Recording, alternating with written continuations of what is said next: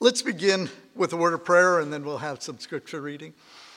Our God, we thank you for this opportunity to come before you today, for the time of worship we've had, for the time as we continue on in your word. Strengthen us, give us hope, give us expectancy, give us your love. We look forward to what you're going to do in our lives today, and we ask you to speak to us each in our own way. In the name of Jesus, amen. If you have your Bibles, I invite you to turn to Hebrews 11 to begin with. We're going to be in three different scriptures this morning, only one of them listed. Uh, I wasn't sure if somebody was going to read the scripture or if I was going to read it, so I didn't want to give them all the scriptures that they had to read, so I didn't list them all for them. But let's begin in Hebrews 11 and just the uh, first few verses here, uh, 1 through 6. Now, faith is being sure of what we hope for and certain of what we do not see. This is what the ancients were commended for. By faith, we understand that the universe was formed at God's command, so that what was seen was not made out of what was visible. By faith, Abel offered God a better sacrifice than Cain did. By faith, he was commended as a righteous man. When God spoke well of his offerings, and by his faith he still speaks, even though he is dead. By faith, Enoch was taken from this life so that he did not experience death. He could not be found because God had taken him away. For before he was taken, he was commended as one who pleased God. And without faith, it is impossible to please God, because anyone who comes to him must believe that he exists, that he rewards those who earnestly seek him. Man. Paul starts out here by telling us what faith is, by what faith is. And we've heard it many, many times. And then he just goes into a whole chapter of reciting who had faith in the Old Testament that we look at. Uh, Abel, Enoch, Noah, Abraham, Sarah, Isaac, Jacob, Joseph, Moses, people of Israel, Rahab, and a host of others that he lists there. He even gets to the point and says, I don't have time to list anymore. And he just stops because there's so many people of faith. And we could continue from where Paul was, including Paul, and just start stepping forward through our own history of Jesus Christ, a people of faith. People that have faith that take them through not just their life, but on and beyond life itself. So it's because of all this faith that Paul comes to chapter 12 and he says, Therefore, because of all those who've come before, therefore, since we are surrounded by such a great cloud of witnesses, let us throw off everything that hinders and sin that hinders and the sin that so easily entangles. And let us run with perseverance the race marked out for us. Let us fix our eyes on Jesus, the author and perfecter of our faith, who for the joy set before him endured the cross, scorning its shame, and sat down at the right hand of the throne of God.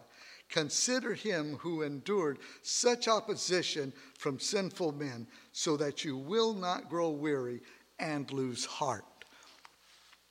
And he's telling us to move on.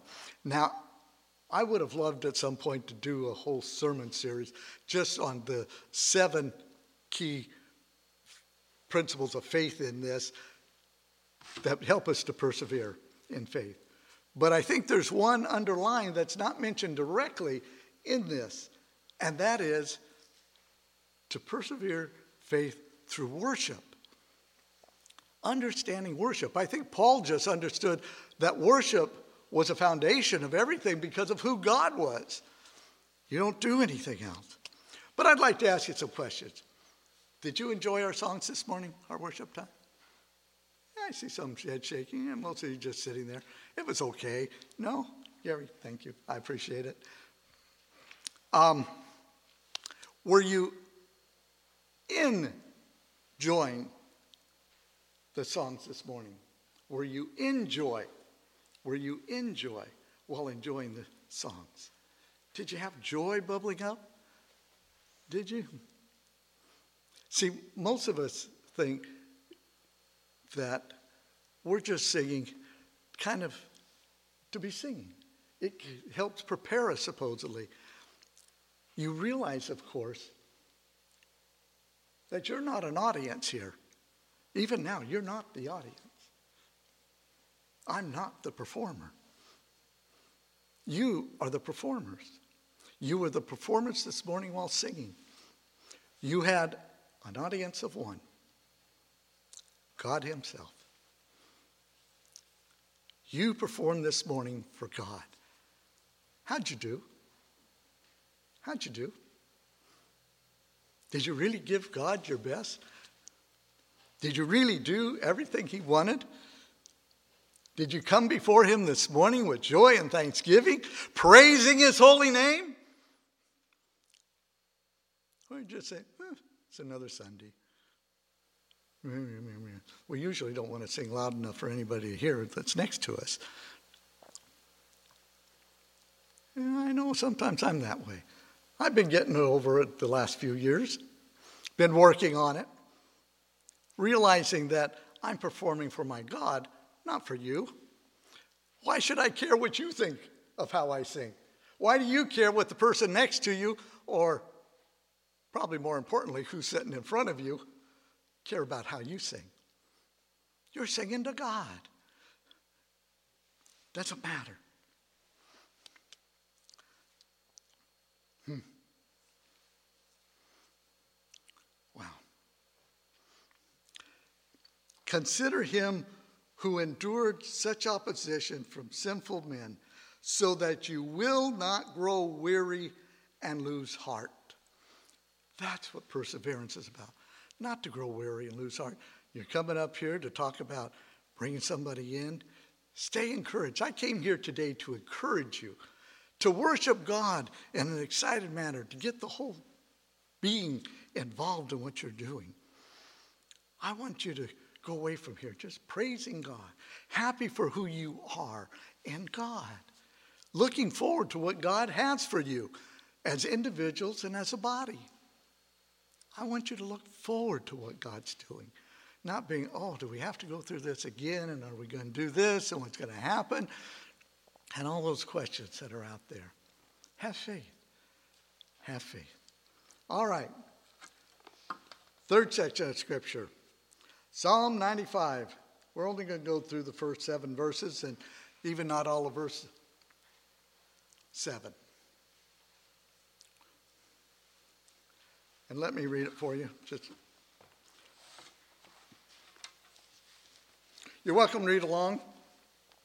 Come, let us sing for joy to the Lord. Let us shout aloud to the rock of our salvation.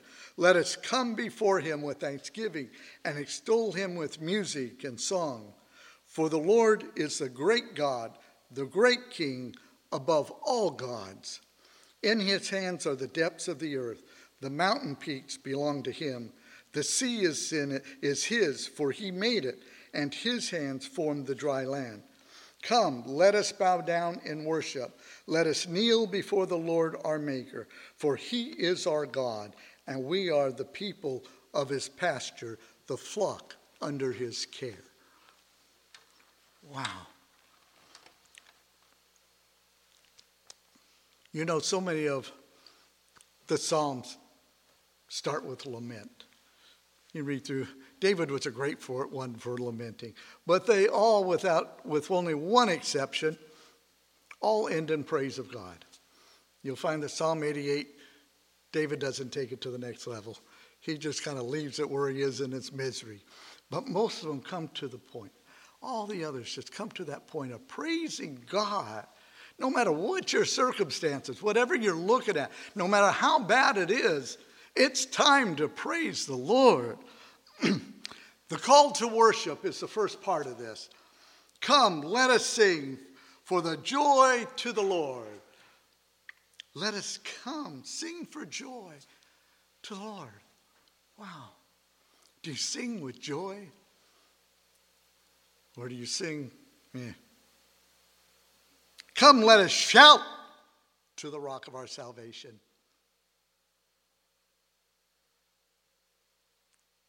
Remember, He saved you, He's paid the price. You're His. Let us come before Him with thanksgiving. You know, there's so many times we are in prayer for supplication, we're asking God for this and that. Go on. But I don't know that we as often come back and thank Him for all those things of answered prayer that He did. We just go on our way, happy that that happened the way it did, probably not the way we prayed for. God has that interesting way of answering our prayer, not in an expected manner, but completely different than what we expected. You just marvel at how He worked that together. May not have even been the answer you wanted, but it, you found it really did work the best. Hmm. Extolling with music and song. Do the song. I think back to, uh, where is it? Exodus, uh, um, must be around chapter 15, where we have, uh, uh, depending on your Bible, how it's headed there, the Song of Moses. And it's, a lot of them say Moses and Miriam that Moses seems to have written it and Miriam sang it, or at least played the uh, tambourine or the timbrels with it. And uh, it's got the women to all singing it.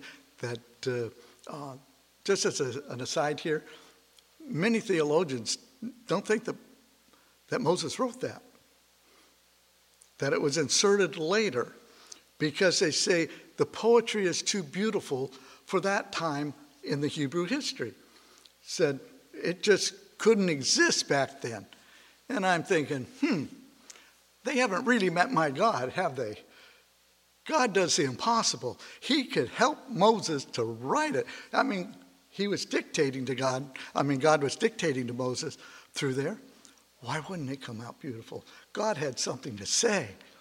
He had something to celebrate through his people, and they celebrated with it. So we see the Song of Moses there coming out. And then we get into the worship. Why do we worship God? For He it's the Lord, the great God. He's the great God, the King above all gods. He's the highest of the high. His hands are the ones that form and reach into the depths. The mountain peaks belong to him. The sea is his. And his hands made the dry land. We worship him because he's God. He is the God who is all powerful. He is the God who is all knowing. He is the God who's ever present. And he is the God who never changes. He is the Lord God Almighty, worthy of all worship. Hmm. And then it says, it gives us a couple lines on how to worship in verse 6, how they want us to worship, at least in this psalm. There's other ways in other places, but this is just in this psalm. How to worship. Come, let us bow down and let us kneel before the Lord our God. This word bow down is taken from one that actually means to lie down. Bow down, bow down flat. You can lay flat on the ground and you would be in with what this word is meaning. You can worship God from a position of complete surrender, of not being able to move. You can kneel before God with this and understand that He is the ruler and you bow before Him. And why? Again, we come back to the same thing for He is our God. We are the people of His pasture and the flock of His care. So, we get into this and we're reminded that through this and what we're told is that we need to worship God not only in spirit, but also with your mind, your body, and your emotions. Why do this? Why, you know, most of us, I think, that many of us, I don't know that everybody does, I think there's probably a few that don't, but I think that mostly we tend to think about it. We get our mind involved with our spirit, and we tend to leave our emotions and our body out of it more. And it's harder to get those involved. I know I do. I don't know if you have the same problem I do. That's at least one of my problems, is that I've had to work to try to get my body involved and how to get my emotions. Now, my emotions, oh, I'm an emotional person, but I don't show it a lot most of the time. When I'm happy, I look like this. When I'm sad, I look like this. That's about as different as I get most of the time. However, Scripture says, get into it more.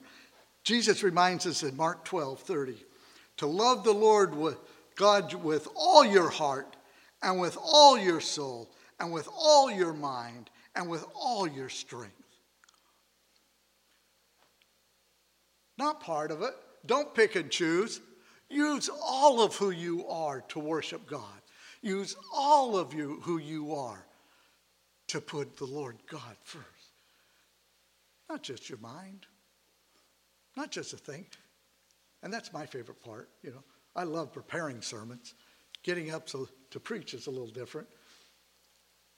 I can remember, I've done it for a long time now. Wow, when I think about it, I started preaching when, gee, better than 40 years ago when I did my first sermon. Wasn't very good, but I still preached. Now I'm more comfortable up here. And God really does take my personality and make it different when I get up here. The person who I am in my small group, who people here will probably go, yeah, you know, he talks a lot, he thinks a lot, but he doesn't show a lot of emotion most of the time. Are probably a little surprised about who I am when I'm up here because God takes this unit and just kind of turns it inside out and says, I need you to be somebody different. And I'm going to speak through you. This isn't going to be Bill speaking, this is going to be Jesus speaking. And I've always believed God works through me. That God comes in, fills me, and allows me to speak to you. Otherwise, I wouldn't have the courage to get up here. I really wouldn't. But getting my emotions involved, that's a whole different thing. And I can remember I thanked a, a guitar player one time. Electric guitar player, used to play in a rock and roll band. He was playing in a church worship team. And every once in a while, he would play a guitar solo on that electric guitar. And wow, it was a sound I was not used to. My rock and roll was different from his rock and roll. But that electric guitar just screamed. And I think a lot of people in the congregation that was there would have thought, yuck. Now, a lot of the younger people probably didn't, and there were a lot of them there, but some didn't like it. But me being some of the older, not the oldest, there, went up to him afterwards and said, I appreciate what you played today. I appreciate it. Because you know what happened? I said, You took my emotions to a place they've never been before. That screaming guitar, when he went up there, took my emotions to a level I felt like I was floating or flying beyond myself. I was just out in my emotions that I'd never felt before because of the way that guitar just screamed. It was wonderful, a place I'd never experienced before, and I thanked him for that. Because I've remembered that and worked with that and allowed God to bring other things into my life that help my emotions to get involved. His word does it some. I get excited when I see these things. Now, getting into Hebrews can be rather mind centered. Hebrews is one of those books full of theology. I mean, hardcore theology, where you can get in and spend a lifetime trying to learn what Paul was, or the writer, I, I'm one of those who believe it was Paul, but you can believe whoever, that uh, the writer of Hebrews was one who challenged people and setting things out and had a real grasp on who God was. Wow. You could really think about that. But a lot of it's kind of hard to get your emotions on going with. You read it for a little bit, you start studying it for a while, and you go, oh, wow, God, it's great. But I don't know that it gets you pumped up to where you're ready to go out outside and just yell at the top of your, your voice, praise Jesus. You know, I don't know if any of us would do that, but there should be something there that drives us.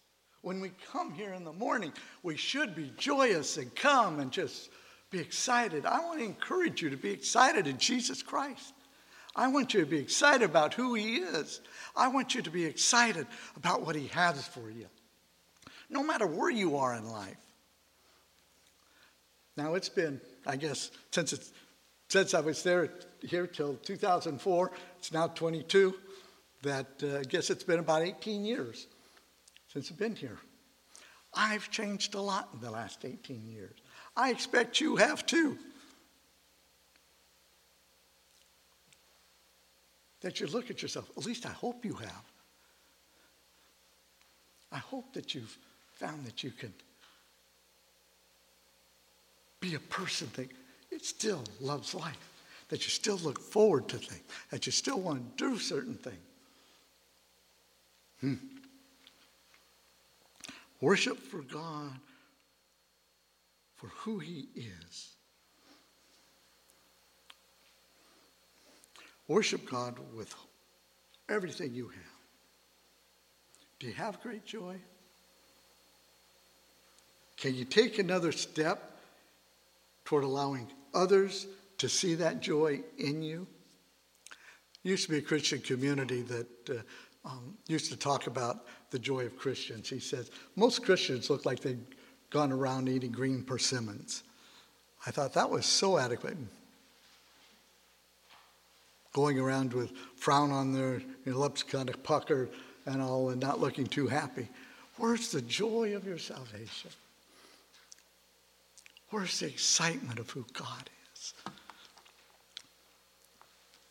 That's what you should be I challenge you. Take another step in the joy of the Lord. You don't have to make a big leap. I mean, if you've always sat there and you've never raised your hands, maybe you can just, you know, like this. You don't have to raise them high. Just get your body involved. You can shift back and forth. Instead of just standing there, shift your weight to the music. Whether you can keep time or not doesn't matter. Just move back and forth. Enjoy yourself. Start to move more. Start to do more because it helps to release your emotions and your emotions help to release your body. Get in that cycle. We're used to the mind controlling our faith with our spirit, but we aren't used to the cycle many times of our emotions with our body. Now, I know one gentleman here at least is extremely into sports, and I would say that in most cases, most people consider him a fanatic. But I also find him a fanatic in Christianity, in his Christian walk with God. Are you a sports fanatic of any type? Are you a fanatic of anything else? Hmm?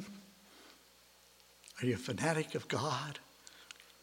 Are you willing to get out there, smile, be happy in a world that isn't so happy? Hmm. Take another step. Take another step. Our God, I want to thank you for this time. Father, I just want to encourage each one of us to take another step towards you, no matter where we are. If we're excited about life and we're happy about it, still put us over the moon for it. But God, if we've always been locked down and haven't let our emotions out much, help us to start exploring, no matter what age we are. Help us to let go of some of those emotions, to let them out. to let them come to say, Blessed be the name of the Lord. In your name, I truly pray. Amen.